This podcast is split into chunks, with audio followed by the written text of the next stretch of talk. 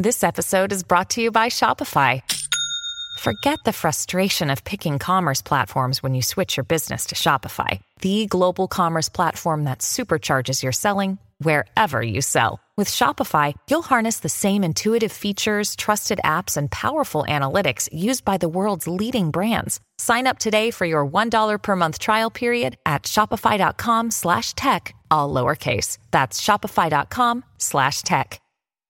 Podclass, i podcast di classe editori. I chip di Nvidia stracciano le attese, tutto pronto per Jackson Hole, JP Morgan scommette su una BCE meno aggressiva e poi il gas che si raffredda e infine ultimo giorno di vertice per i paesi BRICS. Io sono Elisa Piazza e questo è il caffè ristretto di oggi, giovedì 24 agosto, con 5 cose da sapere prima dell'apertura dei mercati. Linea mercati. In anteprima, con la redazione di Class CNBC, le notizie che muovono le borse internazionali. E dunque uno, partiamo dai conti di Nvidia che hanno letteralmente stracciato le attese degli analisti grazie alla trimestrale presentata ieri sera a mercati chiusi. Il titolo in after hours guadagna quasi 7 punti percentuali e si prepara a raggiungere nuovi record nella seduta odierna.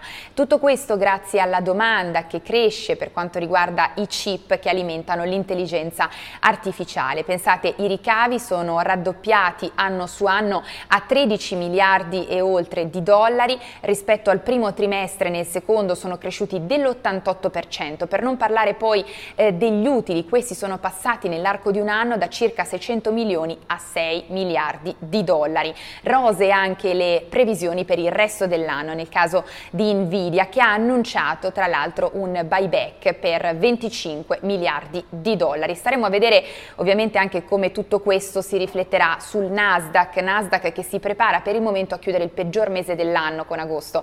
E poi due, veniamo a Jackson Hole perché è tutto pronto per il simposio annuale della Fed tra le montagne del Wyoming. Oggi iniziano i lavori, domani l'appuntamento clou con il discorso di Jerome Powell. Se nel 2021 proprio da Jackson Hole aveva ribadito la natura transitoria dell'inflazione, poi l'anno successivo nel 2022 aveva ovviamente aggiustato il tiro, aveva insistito anche su quelli che sarebbero stati gli effetti della stretta monetaria aggressiva sull'economia statunitense, bene quest'anno secondo le attese la narrativa sarà tassi più alti più a lungo, staremo a vedere. E poi tre, veniamo alla BCE, dalla Fed a Francoforte, perché secondo JP Morgan la BCE potrebbe adottare un atteggiamento meno aggressivo delle attese, eh, optando per una pausa al meeting di settembre e poi per un ultimo rialzo dei tassi a ottobre di 25 punti base. Questo dopo la doccia fredda, così possiamo dire, per quanto riguarda gli indici PMI arrivati ieri, in particolare in alcuni casi questi si sono portati su minimi che non si vedevano dal 2020